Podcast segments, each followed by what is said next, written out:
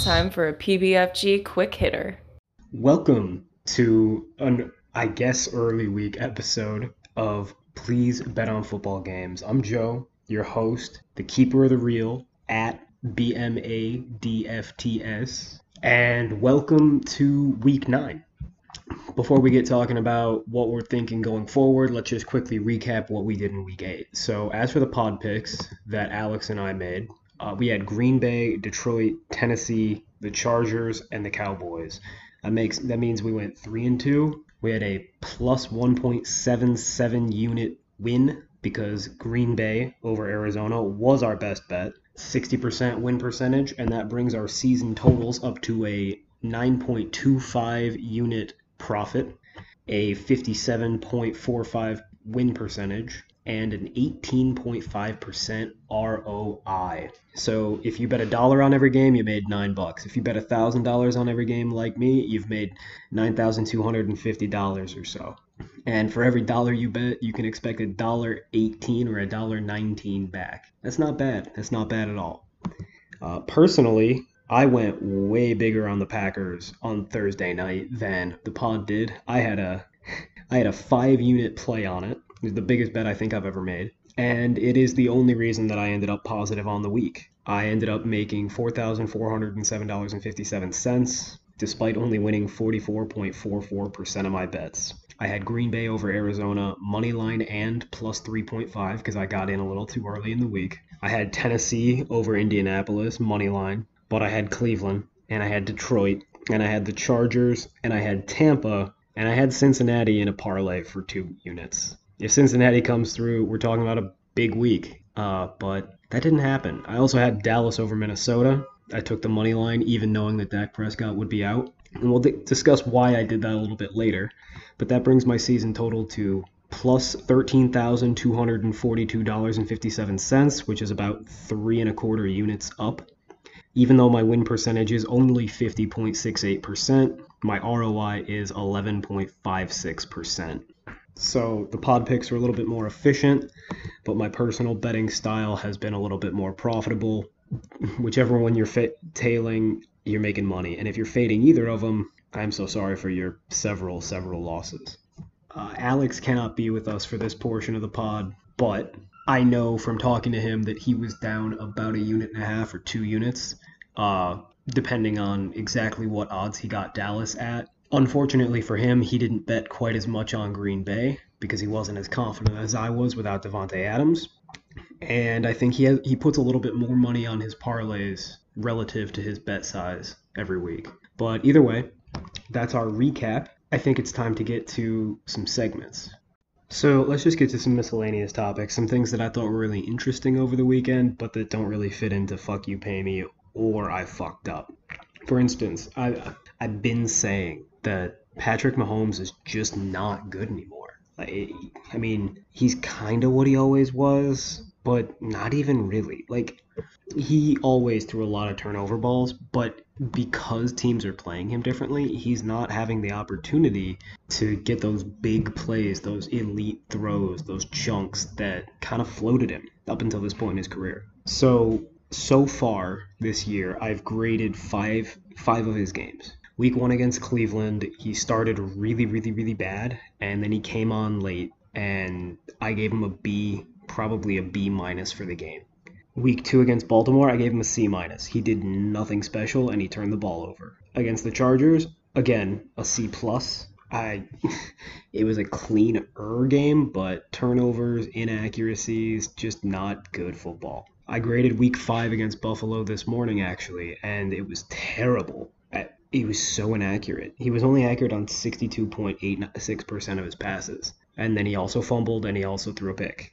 Like, in each of these games, he's averaging two and a third turnover worthy plays. Uh, against Tennessee, I only graded like the first quarter because the game got so incredibly out of hand, and I was an F. So he had an F against Buffalo, he had an F against Tennessee, and then if you watch Monday Night Football, he clearly had an F against the Giants when he threw five turnover worthy plays.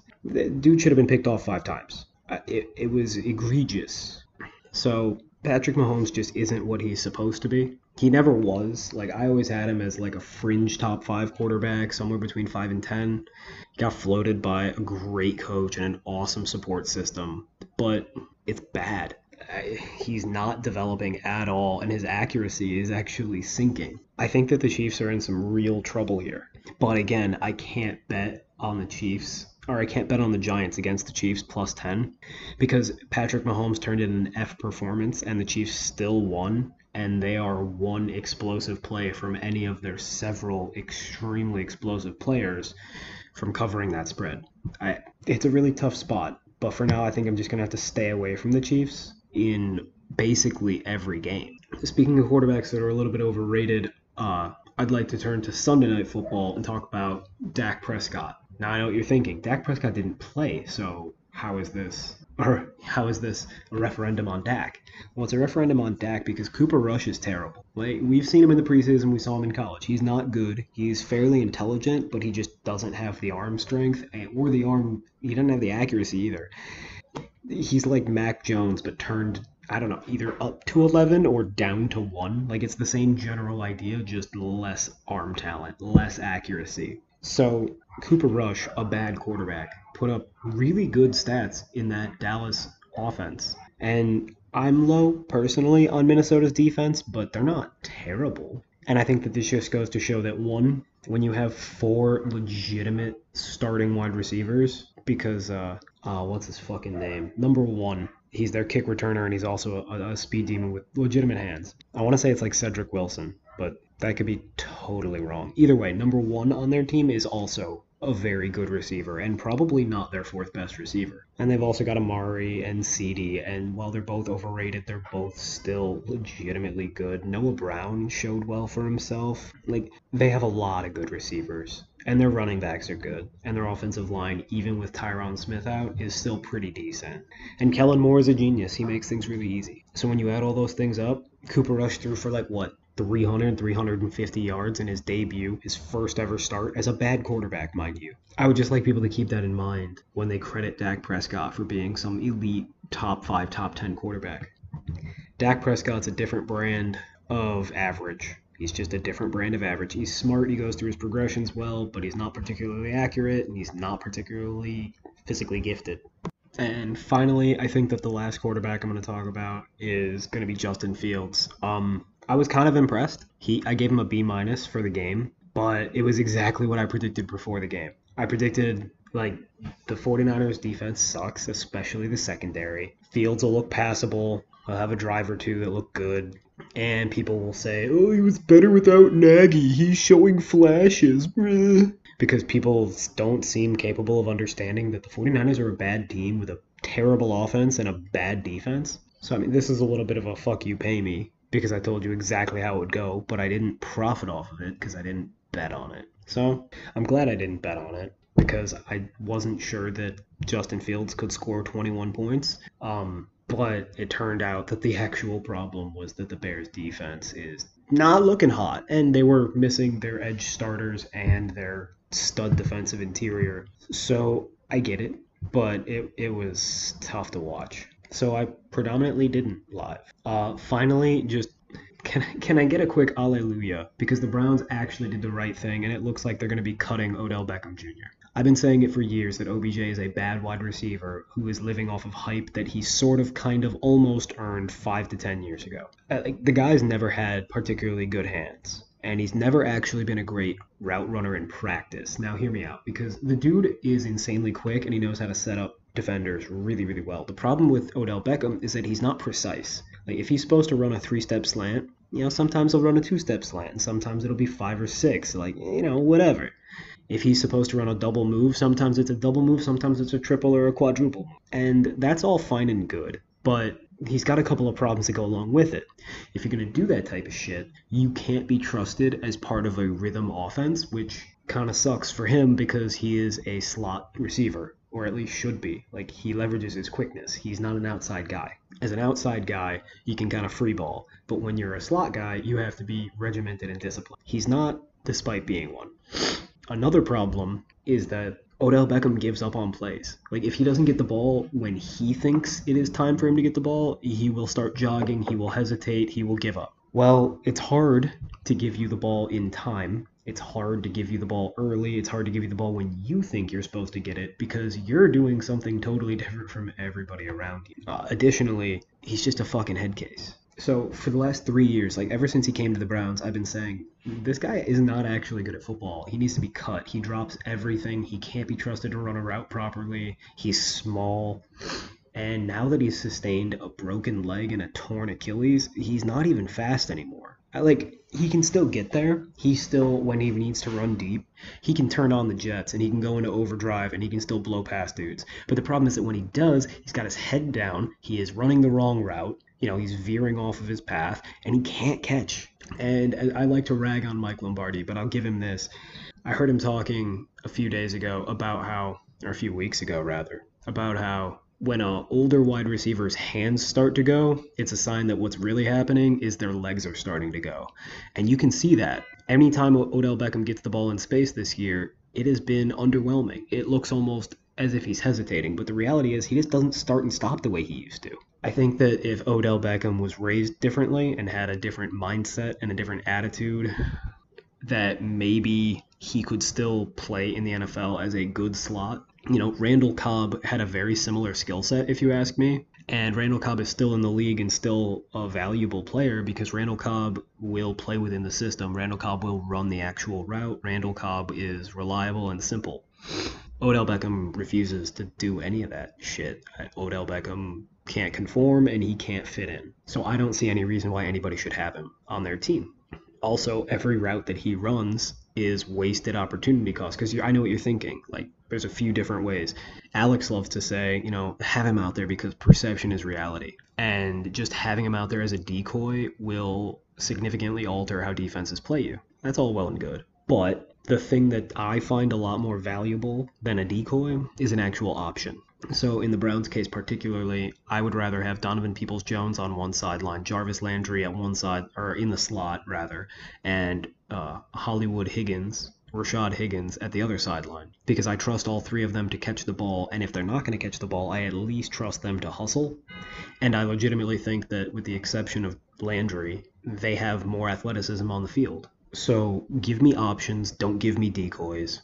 Remember that it doesn't matter how open you get if you can't catch the ball. It doesn't matter how open you get if you're not where you're supposed to be, and therefore it's difficult for the quarterback to find you. And remember the human element of this thing. Like, if somebody is just constantly a pain in your fucking ass all the goddamn time and they're not very reliable, even if they're technically an option, are you really going to treat them like an option? Like, are you really going to consider throwing to them? Or are you going to throw to the guys who are more reliable, who are, you know, a good teammate, who are simple, who are always where they're supposed to be? There's a reason that people like Tom Brady don't usually have players like Odell Beckham on their team. Like Antonio Brown, you might be saying, like, oh, he's a head case. Well, Antonio Brown runs perfect routes. He's always exactly where he's supposed to be. And Antonio Brown, despite being older, is significantly faster and quicker at this stage in their careers. And Antonio Brown has decent hands. Not good, but decent. So keep that in mind when Odell Beckham passes through waivers and is not signed keep that in mind when he inevitably signs with a team like the Saints or the Ravens and then produces nothing for the rest of the season. Odell Beckham's done. The days when Odell Beckham was a fun, good wide receiver are long gone, and I'm sorry. All right, let's do a little bit of I fucked up. So, um, I had a couple during the Browns game that they're a little bit jokes, but they're also not entirely jokes. So one of them is that uh, my boy Ern, D'Ernest Johnson, might not be an All-Pro running back, uh, this came up because I had a really fun time telling Alex that I legitimately think D'Ernest Johnson should be getting carries over Nick Chubb. I don't think that Nick Chubb is special. I don't think many running backs are unless they're just like blazingly fast and like or truly elusive. And I don't think that Nick Chubb is either of those. I think that Nick Chubb is smart and a decent runner in every single facet, kind of Matt Forte style, where like he's not awesome at anything and he certainly can't catch.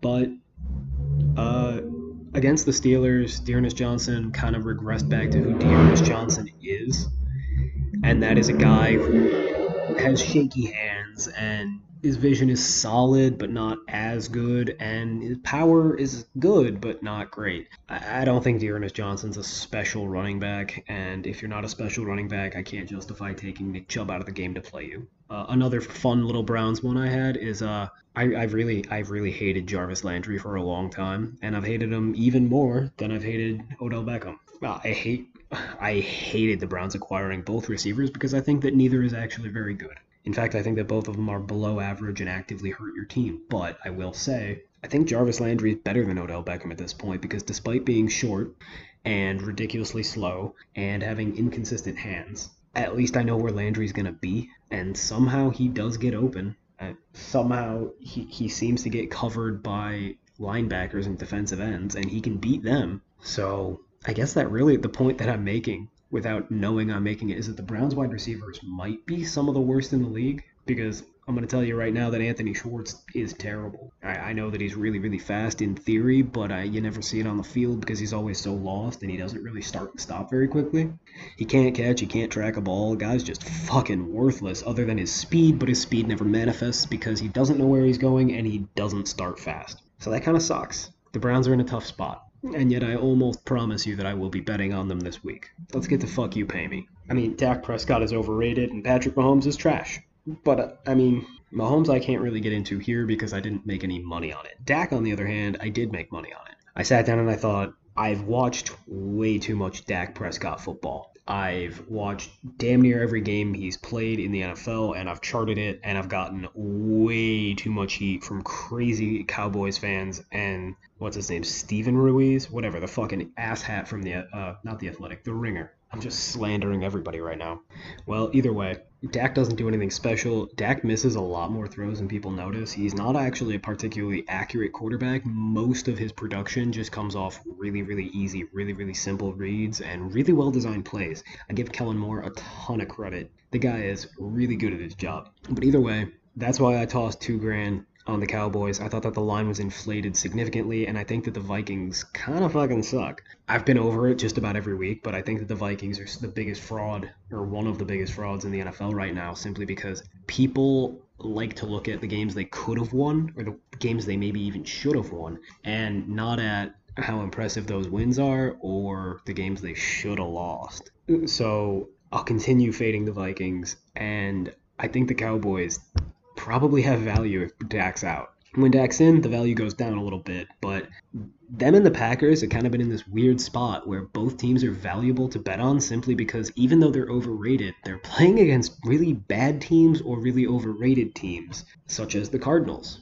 That's another fuck you pay me. Kyler Murray sucks. Like he's really not very good. And this year people have been giving him MVP hype and I've been saying his best games are B pluses. And even those are kind of gracious on my part he put in an F performance against the Packers. He was terrible. He gets lucky because he has really great receivers and a really great offensive coordinator in Cliff Kingsbury. They get the ball out quick. It's a lot of screens, and when it goes deep, he usually just throws it up high. And it, he's got Nuk Hopkins and AJ Green, and they can go get it. And if it's not them, then it's one of Christian Kirk, Rondale Moore, or Andy Isabella just being fucking really fast and blowing past defenders.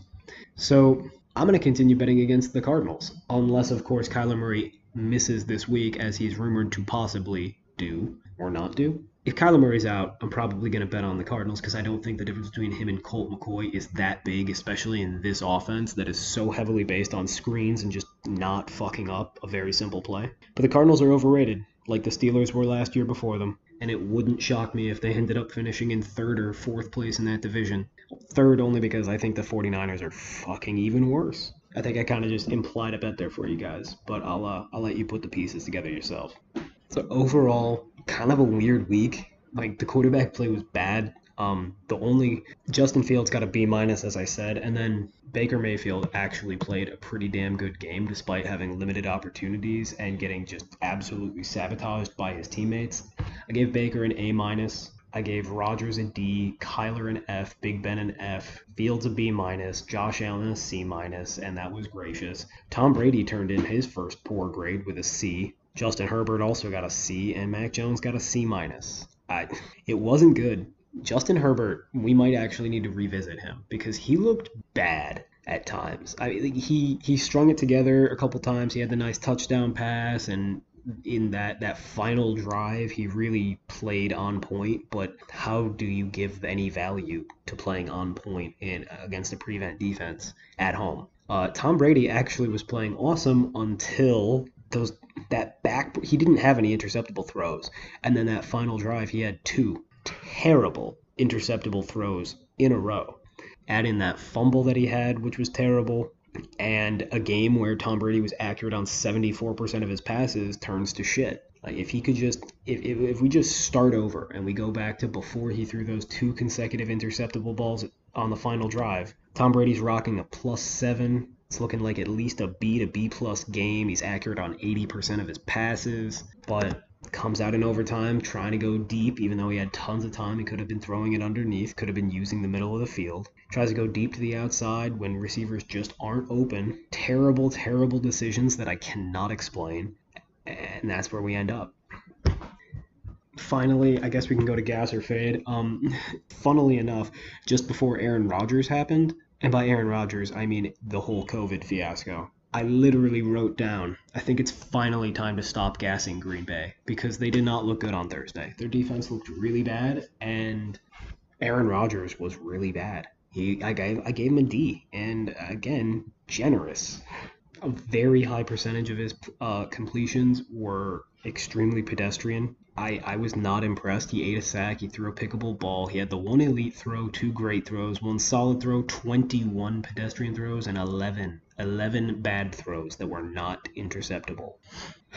And then he got COVID. And it's actually been really funny for me to watch the entire NFL mediascape just implode because, and I've sent you this text if I know you, the media's snarky, woke, like West Coast Berkeley grad golden boy, like just became a anti-vax Neanderthal and people can't handle it. And it's really fun for me because I've hated Aaron Rodgers for a really long time and I've thought that he was half of what he's cracked up to be for a really long time. So maybe now the media will stop peddling all that. Aaron Rodgers has only had one first round pick wide receiver. And start talking about how more draft capital more draft capital has been expended by the Packers on his wide receivers and tight ends than by any other team in the NFL over the course of his career because they keep on using second round picks on wide receivers like Jordy Nelson and Randall Cobb and Davante Adams, all of whom are really really good. Second round picks.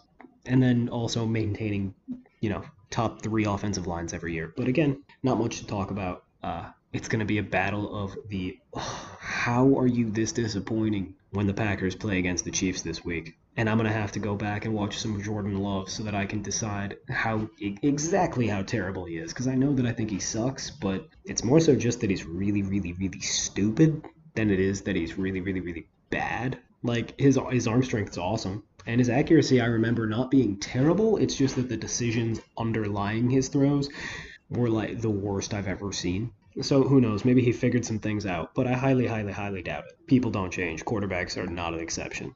Oh, I guess I'll throw in that Von Miller getting traded to the Rams, to the extent he even plays, because he's not healthy right now, to the extent that he eventually plays, I think it's nice. I don't think it really changes much. Like, yeah, good for them for making the trade because they gave up late round picks to get cap flexibility on a player who helps them.